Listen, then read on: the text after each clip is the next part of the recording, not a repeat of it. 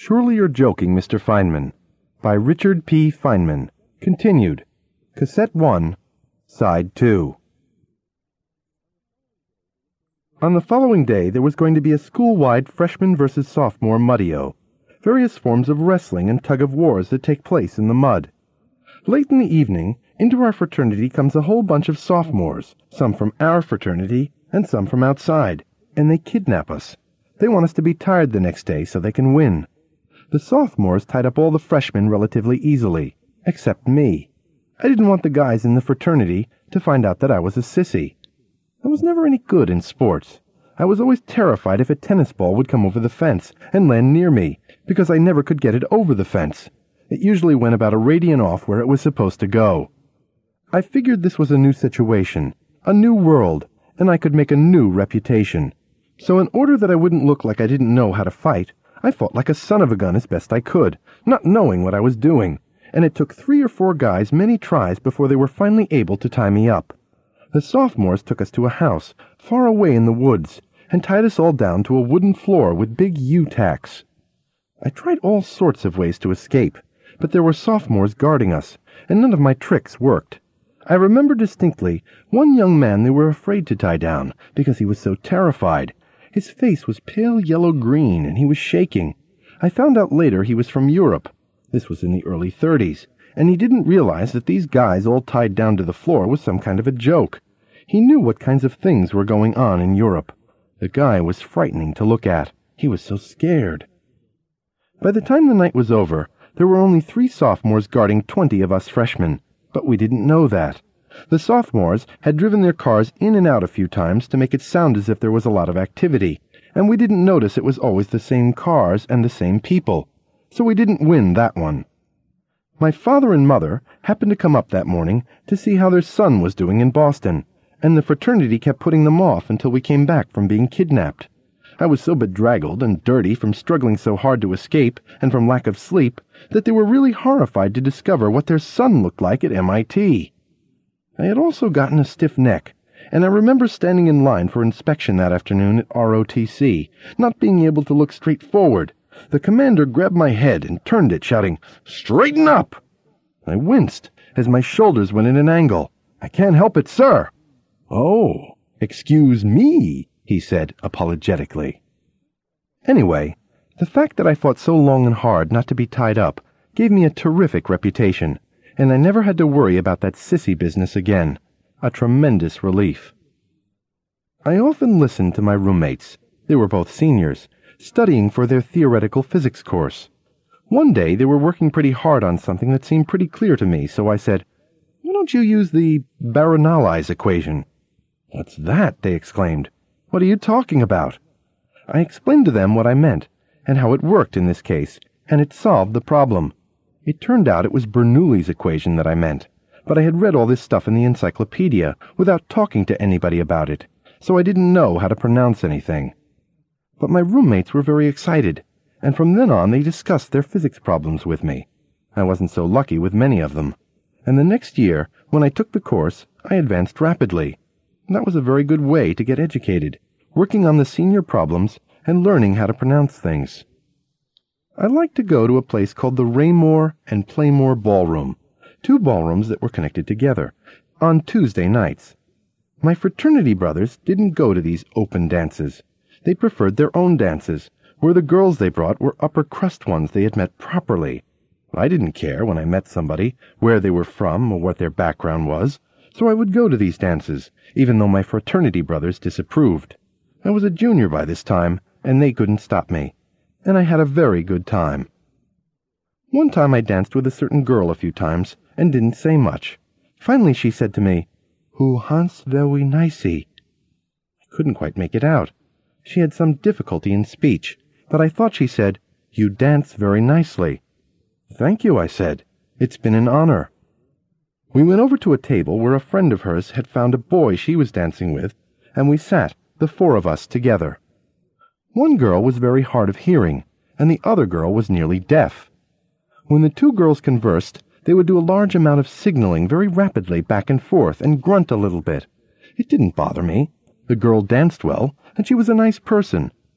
After a few more dances, we're sitting at the table again, and there's a large amount of signaling back and forth, back and forth, back and forth, until finally she says something to me which I gathered means she'd like us to take them to some hotel. Ask the other guy if he wants to go. What do they want us to go to this hotel for? he asks. Hell, I don't know. We didn't talk well enough. But I don't have to know. It's just fun, seeing what's going to happen. It's an adventure. The other guy's afraid, so he says no. So I take the two girls in a taxi to the hotel and discover that there's a dance organized by the deaf and dumb, believe it or not. They all belong to a club. It turns out many of them can feel the rhythm enough to dance to the music and applaud the band at the end of each number. It was very, very interesting. I felt as if I was in a foreign country and couldn't speak the language. I could speak, but nobody could hear me. Everybody was talking with signs to everybody else, and I couldn't understand anything. I asked my girl to teach me some signs, and I learned a few, like you learn a foreign language, just for fun. Everyone was so happy and relaxed with each other, making jokes and smiling all the time. They didn't seem to have any real difficulty of any kind communicating with each other. It was the same as with any other language, except for one thing. As they're making signs to each other, their heads were always turning from one side to the other. I realized what that was.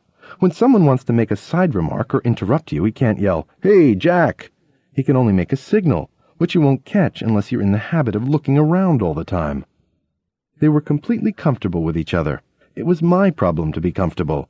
It was a wonderful experience. The dance went on for a long time, and when it closed down, we went to a cafeteria. They were all ordering things by pointing to them. I remember somebody asking in signs, Where are you from, and my girl spelling out N E W Y O R K. I still remember a guy signing to me, Good sport. He holds his thumb up and then touches an imaginary lapel for sport. It's a nice system. Everybody was sitting around making jokes and getting me into their world very nicely. I wanted to buy a bottle of milk, so I went up to the guy at the counter and mouthed the word milk without saying anything. The guy didn't understand. I made the symbol for milk, which is two fists moving as if you're milking a cow, and he didn't catch that either. I tried to point to the sign that showed the price of milk, but he still didn't catch on. Finally, some stranger nearby ordered milk, and I pointed to it. Oh, milk, he said, as I nodded my head yes. He handed me the bottle, and I said, Thank you very much. You son of a gun, he said, smiling. I often liked to play tricks on people when I was at MIT. One time, in mechanical drawing class, some joker picked up a French curve, a piece of plastic for drawing smooth curves, a curly, funny-looking thing, and said, I wonder if the curves on this thing have some special formula. I thought for a moment and said, Sure they do. The curves are very special curves. Let me show you. And I picked up my French curve and began to turn it slowly. The French curve is made so that at the lowest point on each curve, no matter how you turn it, the tangent is horizontal. All the guys in the class were holding their French curve up at different angles, holding their pencil up to it at the lowest point, and laying it along, and discovering that, sure enough, the tangent is horizontal. They were all excited by this discovery, even though they had already gone through a certain amount of calculus, and had already learned that the derivative, tangent, of the minimum, lowest point, of any curve is zero, horizontal. They didn't put two and two together. They didn't even know what they knew. I don't know what's the matter with people. They don't learn by understanding. They learn by some other way, by rote or something. Their knowledge is so fragile. I did the same kind of trick four years later at Princeton, when I was talking with an experienced character, an assistant of Einstein, who was surely working with gravity all the time. I gave him a problem. You blast off in a rocket which has a clock on board, and there's a clock on the ground. The idea is that you have to be back when the clock on the ground says one hour has passed. Now you want it so that when you come back, your clock is as far ahead as possible. According to Einstein, if you go very high, your clock will go faster, because the higher something is in a gravitational field, the faster its clock goes. But if you try to go too high, since you've only got an hour, you have to go so fast to get there that the speed slows your clock down, so you can't go too high. The question is, exactly what program of speed and height should you make so that you get the maximum time on your clock? This assistant of Einstein worked on it for quite a bit before he realized that the answer is the real motion of matter. If you shoot something up in a normal way, so that the time it takes the shell to go up and come down is an hour, that's the correct motion. It's the fundamental principle of Einstein's gravity. That is, what's called the proper time is at a maximum for the actual curve. But when I put it to him about a rocket with a clock, he didn't recognize it. It was just like the guys in mechanical drawing class. But this time it wasn't dumb freshmen. So this kind of fragility, in fact, is fairly common, even with more learned people. When I was a junior or senior, I used to eat at a certain restaurant in Boston. I went there by myself, often on successive evenings. People got to know me, and I had the same waitress all the time. I noticed they were always in a hurry, rushing around. So one day, just for fun, I left my tip, which was usually ten cents, normal for those days, in two nickels under two glasses. I filled each cup to the very top, dropped a nickel in, and with a card over it, turned it over so it was upside down on the table. Then I slipped out the card. No water leaks out, because no air can come in. The rim is too close to the table for that. I put the tip under two glasses because I knew they were always in a hurry. If the tip was a dime in one glass, the waitress, in her haste to get the table ready for the next customer, would pick up the glass, the water would spill out, and that would be the end of it. But after she does that with the first glass, what the hell is she going to do with the second one? She can't just have the nerve to lift it up now. On the way out, I said to my waitress, Be careful, Sue. There's something funny about the glasses you gave me. They're filled in on the top, and there's a hole on the bottom. The next day I came back and I had a new waitress. My regular waitress wouldn't have anything to do with me. Sue's very angry at you, my new waitress said. After she picked up the first glass, and water went all over the place, she called the boss out. They studied it a little bit, but they couldn't spend all day figuring out what to do. So they finally picked up the other one, and water went out again, all over the floor. It was a terrible mess. Sue slipped later in the water. They're all mad at you. I laughed. She said, It's not funny. How would you like it if someone did that to you? What would you do? Get a soup plate, and then slide the glass very carefully over to the edge of the table, and let the water run into the soup plate. It doesn't have to run onto the floor. Then I'd take the nickel out. Oh, that's a very good idea, she said.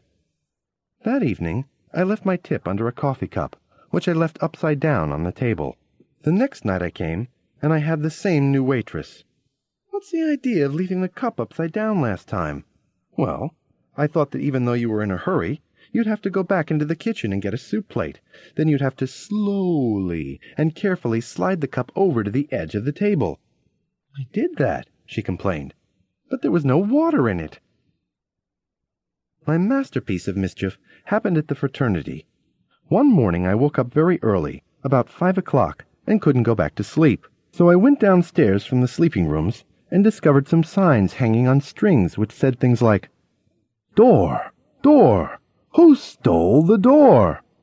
I saw that someone had taken a door off its hinges, and in its place they hung a sign that said, Please close the door, the sign that used to be on the door that was missing. I immediately figured out what the idea was. In that room, a guy named Pete Bernays and a couple of other guys liked to work very hard and always wanted it quiet. If you wandered into their room looking for something, or to ask them how they did problem such and such, when you would leave, you would always hear these guys scream, Please close the door! Somebody had gotten tired of this, no doubt, and had taken the door off. Now, this room, it so happened, had two doors, the way it was built, so I got an idea. I took the other door off its hinges, carried it downstairs, and hid it in the basement behind the oil tank. Then I quietly went back upstairs and went to bed. Later in the morning, I made believe I woke up and came downstairs a little late. The other guys were milling around, and Pete and his friends were all upset.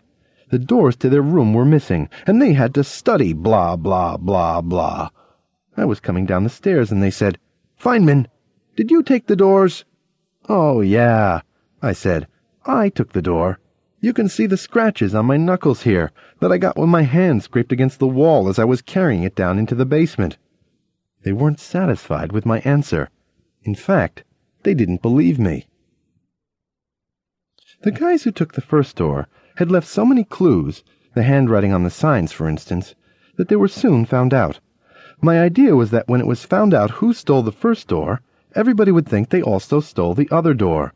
It worked perfectly. The guys who took the first door were pummeled and tortured and worked on by everybody, until finally, with much pain and difficulty, they convinced their tormentors that they had only taken one door, unbelievable as it might be. I listened to all this, and I was happy. The other door stayed missing for a whole week, and it became more and more important to the guys who were trying to study in that room that the other door be found. Finally, in order to solve the problem, the president of the fraternity says at the dinner table, We have to solve this problem of the other door. I haven't been able to solve the problem myself, so I would like suggestions from the rest of you as to how to straighten this out, because Pete and the others are trying to study. Somebody makes a suggestion, then someone else. After a little while, I get up and make a suggestion. All right, I say in a sarcastic voice. Whoever you are who stole the door, we know you're wonderful. You're so clever. We can't figure out who you are. So you must be some sort of super genius. You don't have to tell us who you are. All we want to know is where the door is. So if you will leave a note somewhere telling us where the door is, we will honor you and admit forever that you are a super marvel, that you are so smart that you could take the other door without our being able to figure out who you are. But for God's sake, just leave the note somewhere, and we will be forever grateful to you for it. The next guy makes his suggestion. I have another idea, he says. Think that you, as president, should ask each man on his word of honor towards the fraternity to say whether he took the door or not. The president says, That's a very good idea, on the fraternity word of honor. So he goes around the table and asks each guy one by one, Jack, did you take the door? No, sir, I did not take the door. Tim, did you take the door? No, sir, I did not take the door. Maurice, did you take the door? No, I did not take the door, sir. Feynman, did you take the door? Yeah, I took the door. Cut it out, Feynman. This is serious. Sam, did you take the door? It went all the way around. Everyone was shocked. There must be some real rat in the fraternity who didn't respect the fraternity word of honor. That night, I left a note with a little picture of the oil tank and the door next to it, and the next day they found the door and put it back.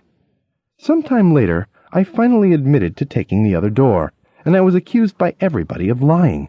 They couldn't remember what I had said. All they could remember was their conclusion after the president of the fraternity had gone around the table and asked everybody that nobody admitted taking the door. The idea they remembered, but not the words. People often think I'm a faker, but I'm usually honest, in a certain way, in such a way that often nobody believes me. Latin or Italian? There was an Italian radio station in Brooklyn, and as a boy I used to love to listen to it all the time.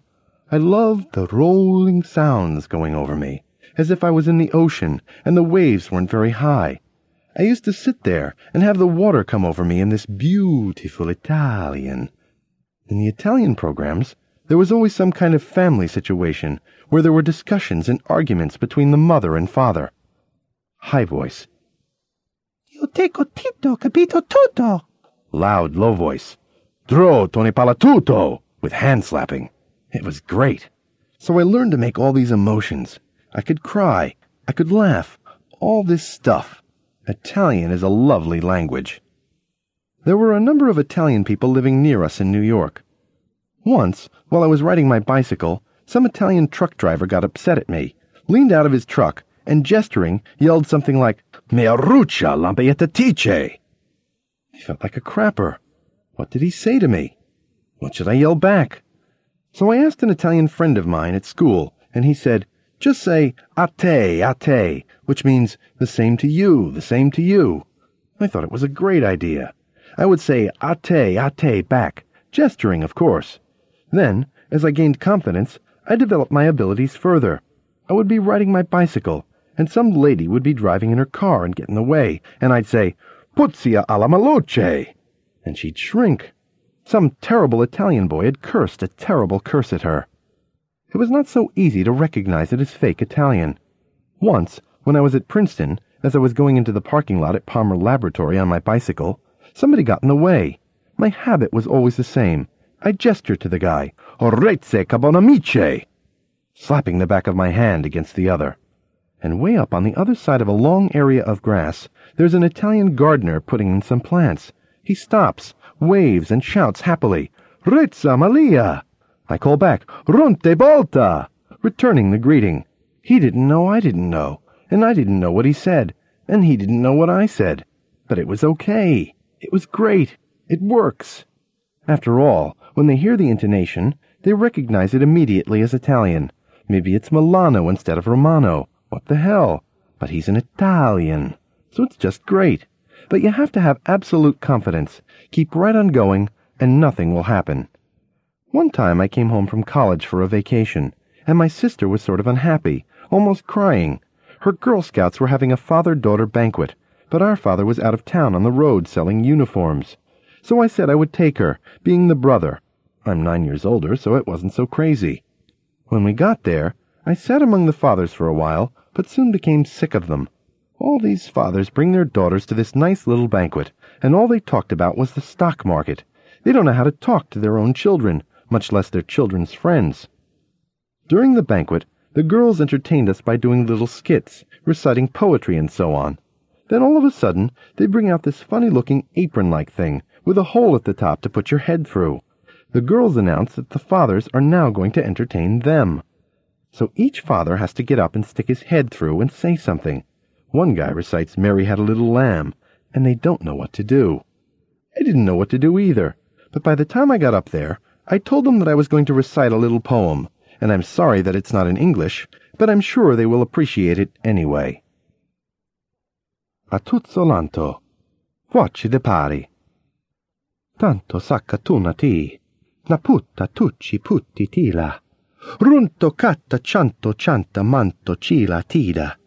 Iotta cara suda, nila cida piccia pina tito brauda.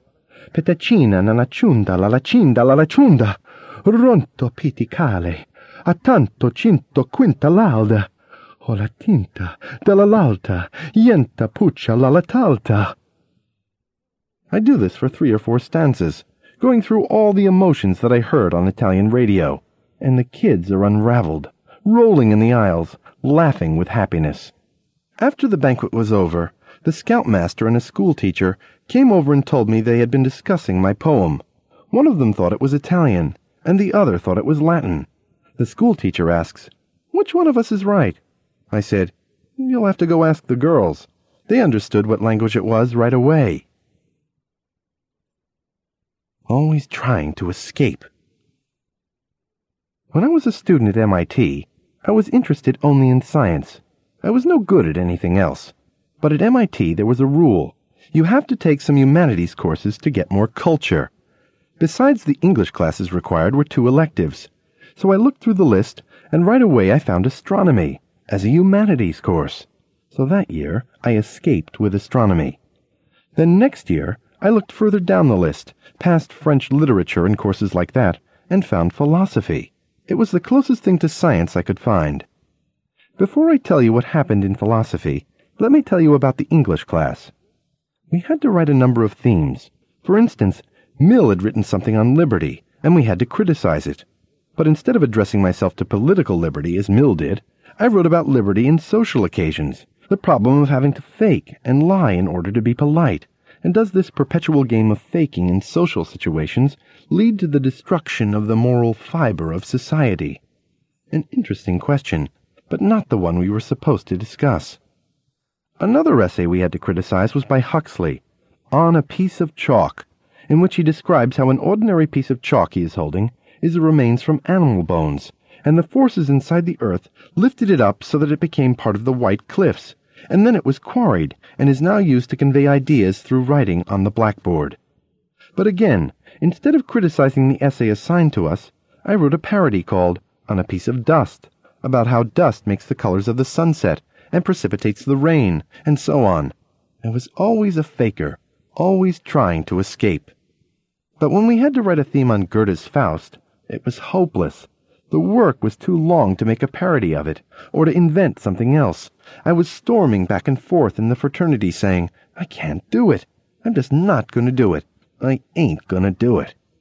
One of my fraternity brothers said, Okay, Feynman, you're not going to do it. But the professor will think you didn't do it because you don't want to do the work. You ought to write a theme on something, same number of words, and hand it in with a note saying that you just couldn't understand the Faust. You haven't got the heart for it and that it's impossible for you to write a theme on it. So I did that.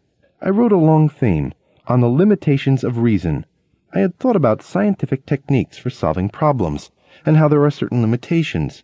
Moral values cannot be decided by scientific methods, yak, yak, yak, and so on. Then another fraternity brother offered some more advice. Feynman, he said, it ain't going to work handing in a theme that's got nothing to do with Faust. What you ought to do is work that thing you wrote into the Faust. Ridiculous, I said. But the other fraternity guys think it's a good idea. All right, all right, I say, protesting. I'll try. So I added half a page to what I had already written, and said that Mephistopheles represents reason, and Faust represents the spirit, and Goethe is trying to show the limitations of reason. I stirred it up, cranked it all in, and handed in my theme. The professor had us each come in individually to discuss our theme. I went in expecting the worst. He said, The introductory material is fine, but the Faust material is a bit too brief. Otherwise, it's very good. B plus. I escaped again. Now to the philosophy class. The course was taught by an old bearded professor named Robinson, who always mumbled. I would go to the class, and he would mumble along, and I couldn't understand a thing. The other people in the class seemed to understand him better, but they didn't seem to pay any attention. I happened to have a small drill, about one sixteenth inch, and to pass the time in that class I would twist it between my fingers and drill holes in the sole of my shoe, week after week. Finally, one day at the end of the class, Professor Robinson went, Wugga, mugga, mugga, wugga, wugga and everybody got excited. They were all talking to each other and discussing. So I figured he'd said something interesting. Thank God. I wondered what it was. I asked somebody, and they said, We have to write a theme and hand it in in four weeks. A theme on what? On what he's been talking about all year. I was stuck. The only thing that I had heard during that entire term that I could remember was a moment when there came this upwelling, Mugga wugga, stream of consciousness, mugga wugga. And foom! It sank back into chaos. This stream of consciousness reminded me of a problem my father had given to me many years before. He said, Suppose some Martians were to come down to Earth, and Martians never slept, but instead were perpetually active. Suppose they didn't have this crazy phenomenon that we have called sleep. So they ask you the question, How does it feel to go to sleep? What happens when you go to sleep? Do your thoughts suddenly stop, or do they move less and less rapidly? How does the mind actually turn off? I got interested. Now I had to answer this question. How does the stream of consciousness end when you go to sleep? So every afternoon for the next four weeks, I would work on my theme. I would pull down the shades in my room turn off the lights, and go to sleep. And I'd watch what happened when I went to sleep. Then at night, I'd go to sleep again, so I had two times each day when I could make observations. It was very good. At first I noticed a lot of subsidiary things that had little to do with falling asleep. I noticed, for instance, that I did a lot of thinking by speaking to myself internally. I could also imagine things visually. Then, when I was getting tired, I noticed that I could think of two things at once. I discovered this when I was talking internally to myself about something, and while I was doing this, I was idly imagining two ropes connected to the end of my bed, going through some pulleys, and winding around a turning cylinder, slowly lifting the bed. I wasn't aware that I was imagining these ropes until I began to worry that one rope would catch on the other rope, and they wouldn't wind up smoothly. But I said, internally, Oh, the tension will take care of that. And this interrupted the first thought I was having and made me aware that I was thinking of two things at once. I also noticed that as you go to sleep, the ideas continue, but they become less and less logically interconnected. You don't notice that they're not logically connected until you ask yourself, What made me think of that? And you try to work your way back, and often you can't remember. What the hell did make you think of that? So you get every illusion of logical connection. But the actual fact is that the thoughts become more and more cockeyed until they're completely disjointed, and beyond that, you fall asleep. After four weeks of sleeping all the time, I wrote my theme and explained the observations I had made. At the end of the theme, I pointed out that all of these observations were made while I was watching myself fall asleep, and I don't really know what it's like to fall asleep when I'm not watching myself. I concluded the theme with a little verse I made up, which pointed out this problem of introspection. I wonder why, I wonder why. I wonder why I wonder. I wonder why I wonder why. I wonder why I wonder. We handed in our themes, and the next time our class meets, the professor reads one of them. Mum bum wugga mum bum. I can't tell what the guy wrote. He reads another theme. Mugga wugga mum bum wugga wugga. I don't know what that guy wrote either. But at the end of it, he goes, A wugga wah, a wugga wah, a wugga wugga wugga, a wugga wah, a wugga wah, a wugga wugga wugga. Aha, I say. That's my theme. I honestly didn't recognize it until the end. After I had written the theme, I continued to be curious, and I kept practicing this watching myself as I went to sleep. One night, while I was having a dream, I realized I was observing myself in the dream. I had gotten all the way down into the sleep itself. In the first part of the dream, I'm on top of a train and we're approaching a tunnel.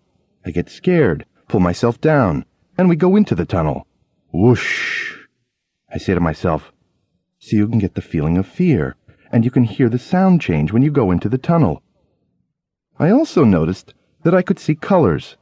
Some people had said that you dream in black and white, but no, I was dreaming in color.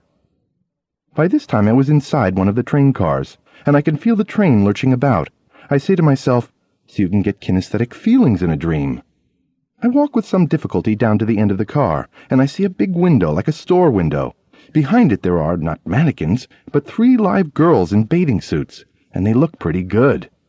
I continue walking into the next car, hanging onto the straps overhead as I go, when I say to myself, Hey, it would be interesting to get excited, sexually, so I think I'll go back into the other car. I discovered that I could turn around and walk back through the train. I could control the direction of my dream. I get back to the car with the special window, and I see three old guys playing violins, but they turned back into girls. So I could modify the direction of my dream, but not perfectly. Well, I began to get excited, intellectually as well as sexually, saying things like, Wow, it's working. And I woke up. I made some other observations while dreaming. Apart from always asking myself, Am I really dreaming in color? I wondered, How accurately do you see something? The next time I had a dream, there was a girl lying in tall grass, and she had red hair. I tried to see if I could see each hair. You know how there's a little area of color, just where the sun is reflecting? The diffraction effect. I could see that. I could see each hair as sharp as you want. Perfect vision. Another time I had a dream in which a thumbtack was stuck in a door frame. I see the tack, run my fingers down the door frame, and I feel the tack. So the seeing department and the feeling department of the brain seem to be connected. Then I say to myself, could it be that they don't have to be connected? I look at the doorframe again, and there's no thumbtack. I run my finger down the doorframe, and I feel the tack. Another time I'm dreaming, and I hear knock knock, knock knock. Something was happening in the dream that made this knocking fit, but not perfectly. It seemed sort of foreign. I thought, absolutely guaranteed that this knocking is coming from outside my dream, and I've invented this part of the dream to fit with it. I've got to wake up and find out what the hell it is. The knocking is still going. I wake up and. Dead silence. There was nothing, so it wasn't connected to the outside. Other people have told me that they have incorporated external noises into their dreams, but when I had this experience carefully watching from below and sure the noise was coming from outside the dream, it wasn't. During the time of making observations in my dreams, the process of waking up was a rather fearful one. As you're beginning to wake up, there's a moment when you feel rigid and tied down, or underneath many layers of cotton batting. It's hard to explain, but there's a moment when you get the feeling you can't get out. You're not sure you can wake up. So I would have to tell myself, after I was awake, that that's ridiculous. There's no disease I know of where a person falls asleep naturally and can't wake up. You can always wake up. And after talking to myself many times like that, I became less and less afraid, and in fact, I found the process of waking up rather thrilling, something like a roller coaster. After a while, you're not so scared, and you begin to enjoy it a little bit. You might like to know how this process of observing my dreams stopped, which it has for the most part. It's happened just a few times since. I'm dreaming one night as usual, making observations, and I see on the wall in front of me a pennant. I answer, for the twenty-fifth time, yes, I'm dreaming in color. And then I realize that I've been sleeping with the back of my head against a brass rod. I put my hand behind my head, and I feel that the back of my head is soft. I think, aha, that's why I've been able to make these observations in my dreams. The brass rod has disturbed my visual cortex. All I have to do is sleep with a brass rod under my head, and I can make these observations any time I want. So I think I'll stop making observations on this one and go into deeper sleep. When I woke up later, there was no brass rod, nor was the back of my head soft. Somehow, I had become tired of making these observations, and my brain had invented some false reasons as to why I shouldn't do it any more. As a result of these observations, I began to get a little theory. One of the reasons that I liked to look at dreams was that I was curious as to how you can see an image, of a person, for example, when your eyes are closed and nothing's coming in. You say it might be random, irregular nerve discharges, but you can't get the nerves to discharge in exactly the same delicate patterns when you're sleeping as when you are awake, looking at something. Well then, how could I see in color and in better detail when I was asleep? I decided there must be an interpretation department. When you are actually looking at something, a man, a lamp, or a wall, you don't just see blotches of color. Something tells you what it is. It has to be interpreted. When you're dreaming, this interpretation department is still operating, but it's all slopped up. It's telling you that you're seeing a human hair in the greatest detail when it isn't true. It's interpreting the random junk entering the brain as a clear image. One other thing about dreams. I had a friend named Deutsch, whose wife was from a family of psychoanalysts in Vienna. One evening, during a long discussion about dreams, he told me that dreams have significance. There are symbols in dreams that can be interpreted psychoanalytically. I didn't believe most of this stuff, but that night I had an interesting dream.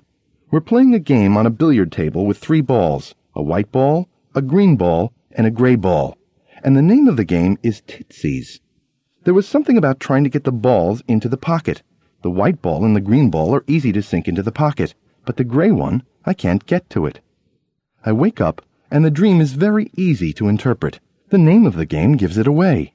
Of course, them's girls. The white ball was easy to figure out, because I was going out sneakily with a married woman who worked at the time as a cashier in a cafeteria and wore a white uniform.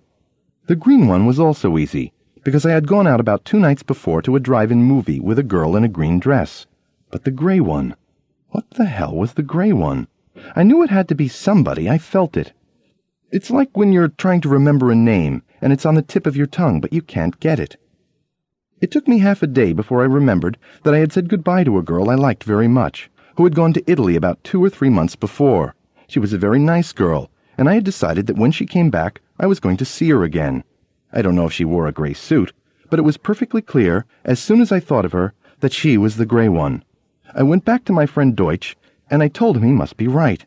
There is something to analyzing dreams. But when he heard about my interesting dream, he said, No, that one was too perfect, uh, too cut and dried.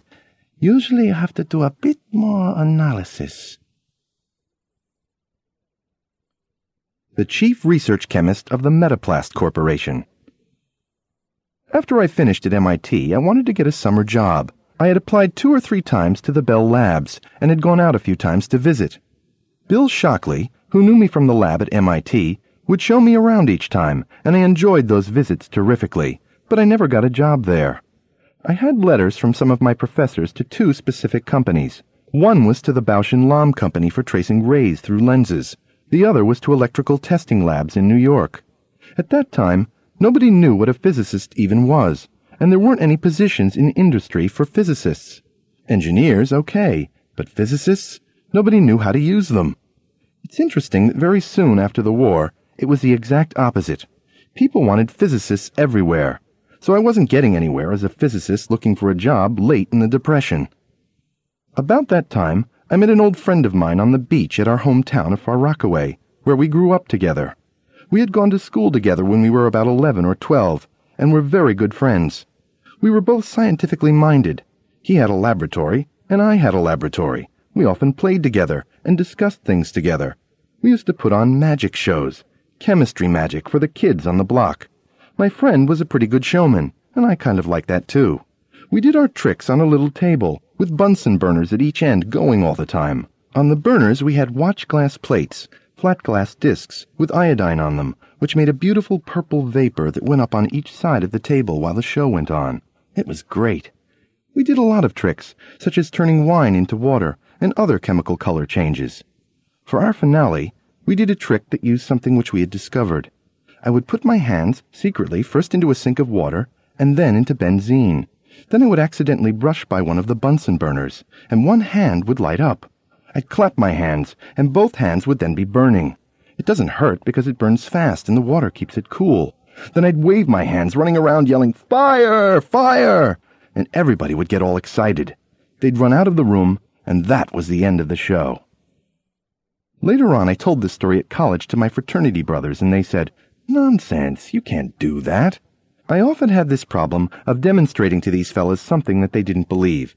Like the time we got into an argument as to whether urine just ran out of you by gravity, and I had to demonstrate that that wasn't the case by showing them that you can pee standing on your head.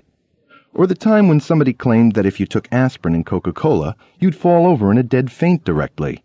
I told them I thought it was a lot of baloney, and offered to take aspirin and Coca Cola together.